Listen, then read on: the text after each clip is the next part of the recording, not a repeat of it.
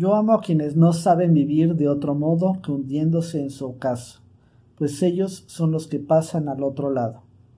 Yo amo a los grandes despreciadores, pues ellos son los grandes veneradores y flechas del anhelo hacia la otra orilla.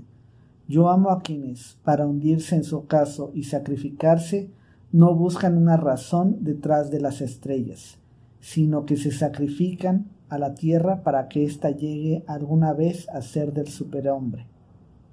Yo amo a quien vive para conocer, y quiere conocer para que alguna vez viva el superhombre, y quiere así su propio ocaso. Yo amo a quien trabaja e inventa para construirle la casa al superhombre y prepara para él la tierra, el animal y la planta, pues quiere así su propio ocaso. Yo amo a quien ama su virtud, pues la virtud es voluntad de ocaso y una flecha del anhelo.